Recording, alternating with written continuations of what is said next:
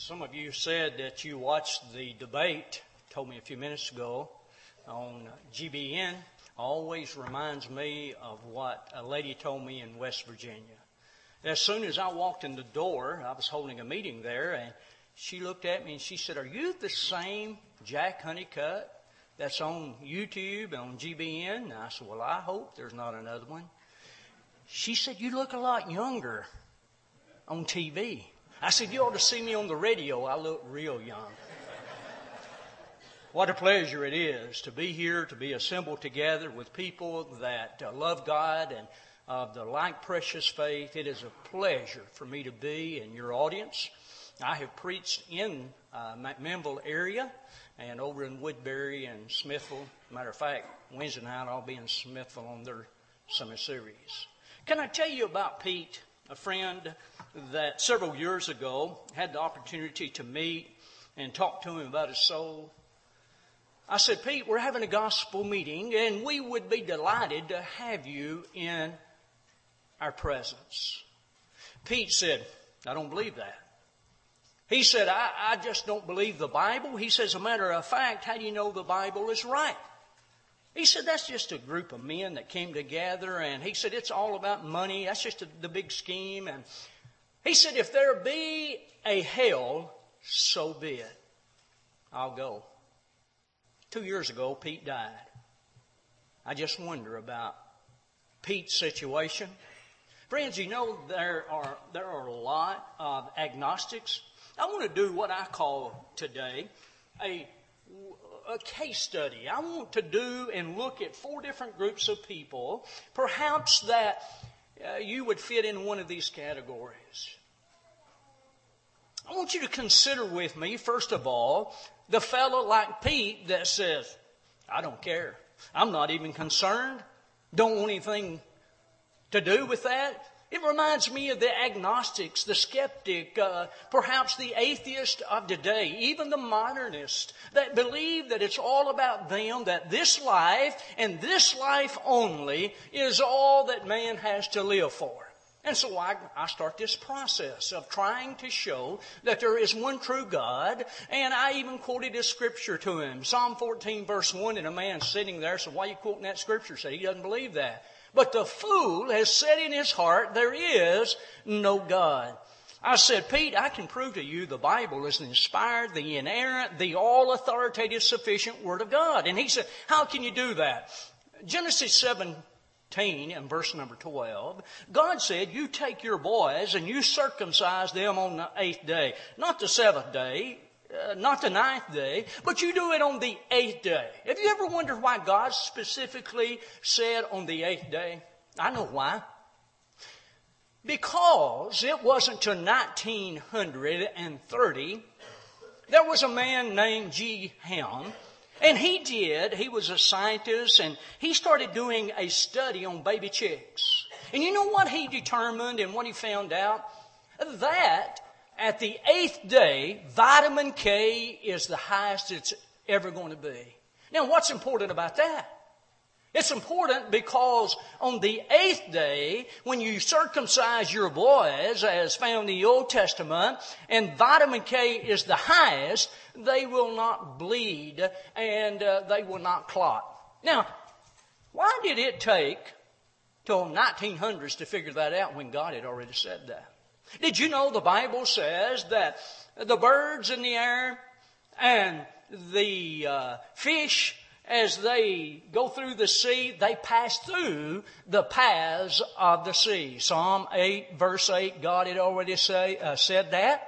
That there were paths in the sea. Why didn't we just look at the Bible and know that? It was about in the 1800s that Matthew Fontaine Maury discovered that. And by the way, did you know for a long time there were people that believed in a flat earth that you could go north, south, east, or west, and you would literally go off the face of the earth? Did you know Isaiah 40 verse 22 said that he sitteth, talking about God, sitteth on the circle of the earth. Isn't that interesting? That again, it took us many, many years in the late 14, early 1500s to discover that. Friends, without a doubt, you can look at 300 prophecies in the Old Testament that was fulfilled to the minute detail in the New Testament. Did that happen by chance? Absolutely not, because the Bible is inspired. As a matter of fact, when you look and you analyze the Bible, it has been under scrutiny for hundreds and hundreds of years and it's still the bestseller. You know why? Because the Word of God is not going to pass away. Matthew 24 verse 35. Now, here is a group of people. I hope you're not in this group as we do a case study. And perhaps you would be in this one. These people believe that perhaps I'm saved. I don't really know whether I, I, am or not, but I know the love of God. I know, and God is love, 1 John 4 8. And I know the Bible says that God loves us, John 3 16. But have you ever analyzed Romans 11 verse 22? Behold the goodness, behold the goodness and the severity of God. Friends, when you look at the divine attributes and characteristics of God, surely you see the goodness and the love of God, but also you see the wrath of God and you see the severity of God. These folks that are in this category, they've got the mindset perhaps of universalism. That all men are going to be saved because God is love. Mm-mm, wait just a minute. Do, do you understand that many are called and just a few chosen? Uh, do you know that not everyone's going to heaven? Why, Jesus said, enter, enter ye into strait gate. For wide is the gate, broad is the way that leads to destruction. What is destruction? Hell. Many will go in thereat. Did you, and I'm sure you do, did you know that most people will lose their soul? Oh, what a sad tragedy. And by the way, you look at verse 14, enter into strait and narrow way, there'll be just a few that find it. Matthew 7, 21. Not everyone that saith unto me, Lord, Lord, shall enter the kingdom of heaven, but he that doeth the will of God shall endure forever. Luke 6, 46, why do you call me Lord, Lord, and do not the things which I say? I attended a funeral about three years ago. It was a cousin of mine. He and I were about the same age, and all the way through high school and, and uh, then later on in his life, he, he lived a very immoral life. He got on drugs at a very early age. He had spent more time in jail than he did out of jail. As a matter of fact, he was a very rebellious young man. He was a man that would laugh at God. Never changed. I attended his funeral. And it was amazing to me what the preacher got up and said. I don't know anything about his life, and I don't understand a lot about uh, his personal life. I don't have to because I know that God saved him. Hmm, God saved him. Here is the idea of these people. They think that they absolutely are going to be saved and they don't have to do a thing in order to be saved. Did you know the Bible talks about proving your salvation? Proving all things. 1 Thessalonians 5.21 says, prove all things, hold fast to that which is good. Peter said in 1 Peter 4 verse 11, if any man speak, let him speak as the oracles of God. And you know, you could go on and on. Proverbs 28 verse 26. If a man thinketh in his heart, he is a fool. But he that walketh wisely shall be delivered. Proverbs 14 verse 12, there is a way that seemeth right unto man, but the end thereof are the ways of death. You and I have the responsibility of opening this book up and to know what the book says. I want you to look at the next one. We're doing case studies. Here is a group of people that say, I'm saved, but they can't prove it either. They have faulty proof. They don't rely upon thus saith the Lord. Jeremiah 10 23, Oh Lord, we know that it's not within man to direct his own steps. So here is a group of people that believe in salvation. And by the way, salvation is theme of the Bible. Luke 19:10, Jesus came to seek and to save that which was lost. We go on and on. Work your own salvation without fear, with fear and trembling.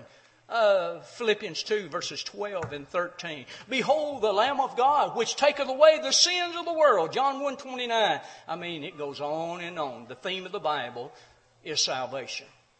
Now, I want to do a case study. You know why most people will not be saved? even though they think they are. And I've had three debates and I had a fellow came up to, to me and he said, I don't care what this book says. I wouldn't take what I have in my heart for a stack of Bibles that go a mile in the sky. I can remember vividly the anger on his face. I said, sir, sir, sir, I'm not doubting your sincerity. And I'm sure you believe that because most people in the world do believe that. They, they believe that. You know what the Bible says about our conscience and about our feelings? Proverbs 28 verse 26, for a man that trusts in his own heart is a fool, but he that walketh wisely shall be delivered. Your feelings. Let, let me tell you about a man in the Bible that relied on his feelings. Here was a man that was Saul of Tarsus. He, he said to Timothy that he was a blasphemer, an injurious man. He was a man that rebelled against God. He helped the coats of, that stone, uh, of those that stoned Stephen in Acts 7. Here was a man in Acts 8, 1 and 2. Why? He was hailing men and women into prison. He was making havoc of the church. This same man uttered these words. And this is what you have to appreciate about the Bible, the honesty of the Bible. God chose to record this. The apostle Paul said, I have, in Acts 23 verse 1, I have lived in all good conscience before God into this present day. Saul, you don't really mean that, do you? Or Paul, you don't mean that. Don't you remember, don't you recall the life that you lived back when you were a blasphemer, when you were an injurious man? And yet you're saying that you lived in all good conscience before God in this present day. My friends, you cannot question the sincerity of any person. You don't know their heart. Acts 26 verse 9. Paul said before the Sanhedrin in giving his defense, he said, I thought, there's the first problem, I thought to do many things contrary to the name of Jesus of Nazareth thinking, feelings. If you're relying on your feelings as separate from the Word of God, you'll never make it to heaven. Now, what we have to do is take our feelings because they're very important. And tonight I'm going to talk about distractions. I'm going to talk a little bit about our feelings, how important they are to us. But friends, don't put your soul salvation, you're going to heaven, predicated upon how you just feel about it or how you think about it. Not only that, this case study, I found out that a lot of people believe cause their parents, their families religious. How many times have I sat across, my wife with me, sat across a table, talked to someone about the plan of salvation and what God says to do to go to heaven? For them to say, now listen, my mother, my grandmother believed that, and are you questioning their faith? No, that has nothing to do. The Bible has nothing to do with what they believe. My mother and dad were not members of the Lord's church. They got very close, but close is not good enough. And I understand that God is the eternal judge, but the fact of it is, the Bible is right. And this is what the Bible says to be saved. And most people are relying or they're, they're thinking about what their parents believed. And no doubt they were religious. You're probably in the same situation, but you're not going to heaven based upon the faith of your parents. I spoke at a youth rally not too long ago. I usually get to speak at one of them. I'm too hard, I guess. They don't ever invite me back. But I tell you one thing, friends. If we in the church, our young people don't start establishing their own faith and quit trying to rely on the faith of their parents to get them to heaven, we're in trouble. That's the reason so many of our our uh, young people are leaving the Lord's church, marrying outside the church, and joining denominations because they have not established their own faith. They have not got into the book and they know what the book says.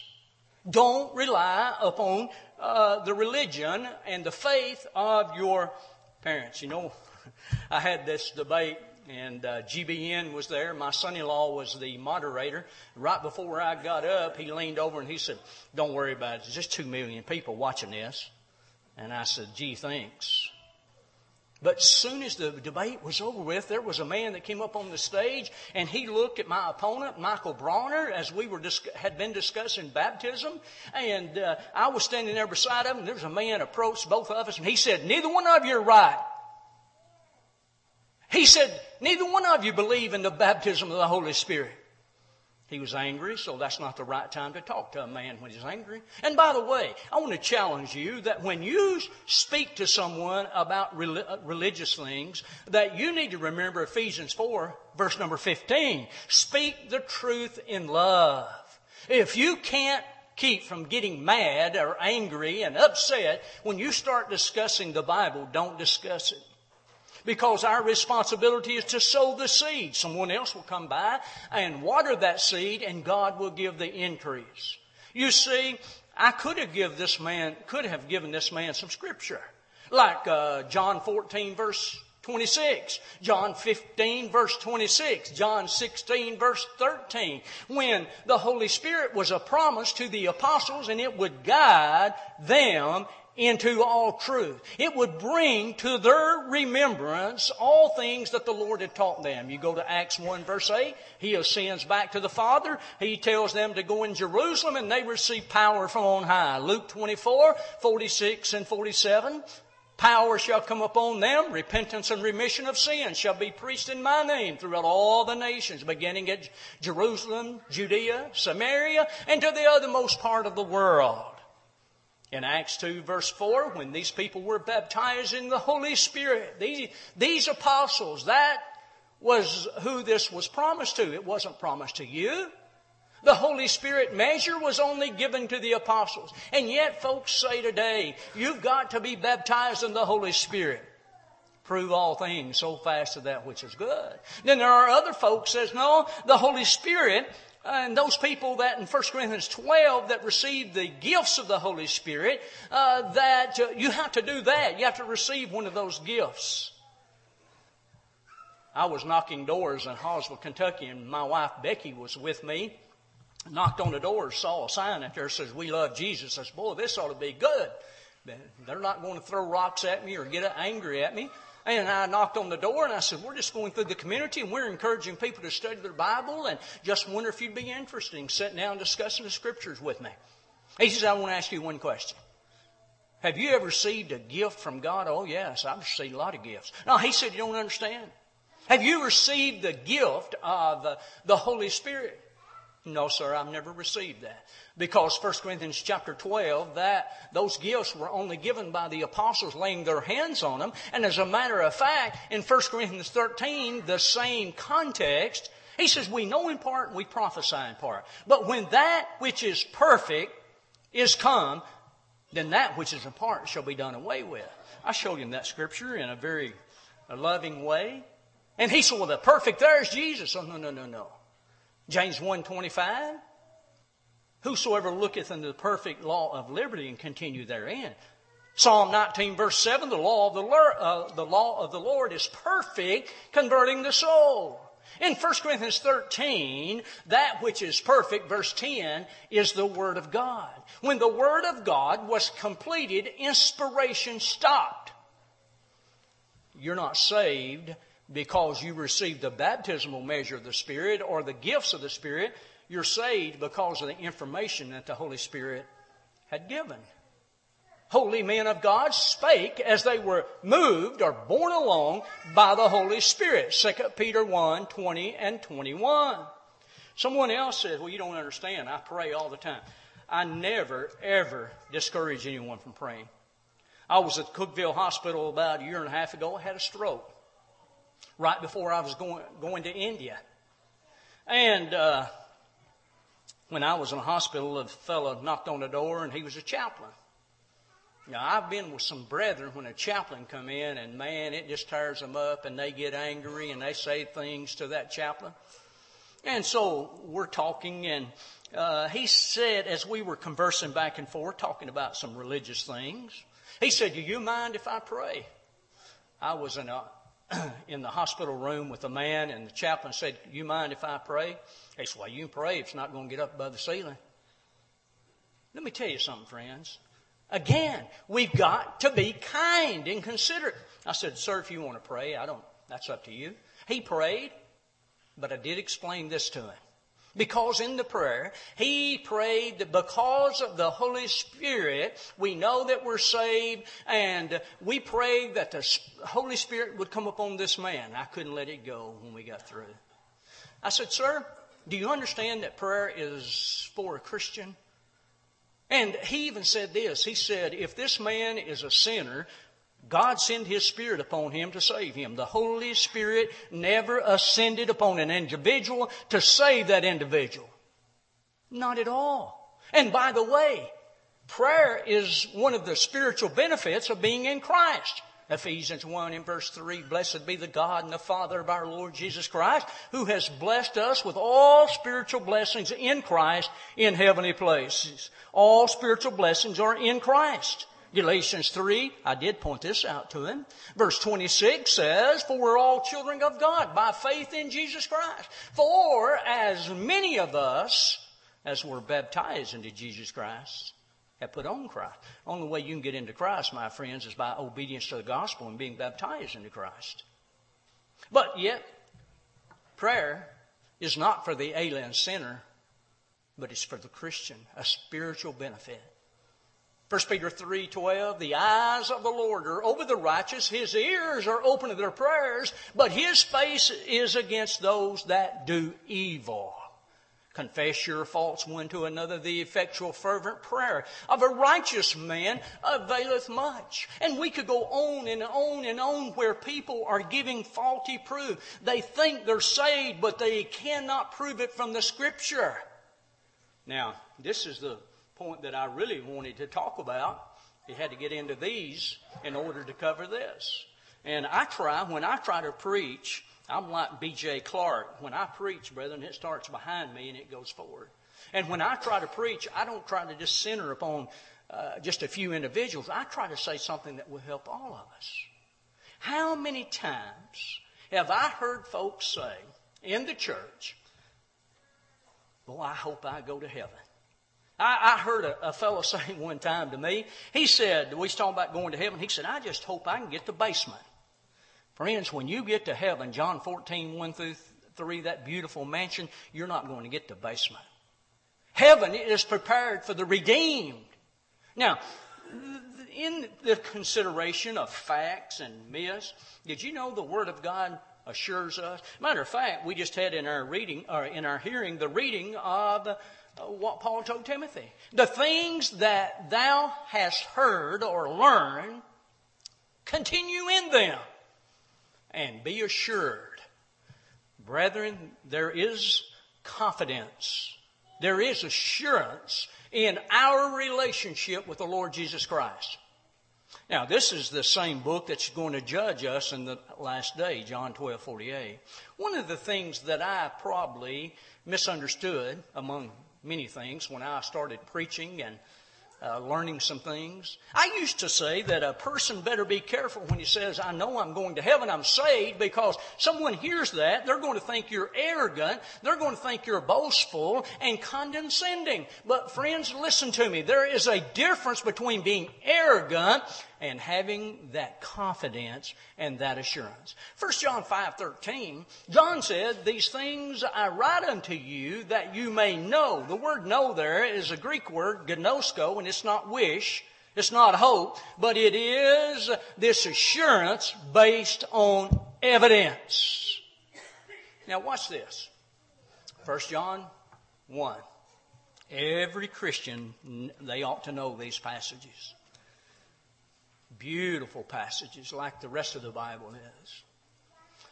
In verse 6 of 1 John 1, he deals with the fact that we're in sin, that we're sinners.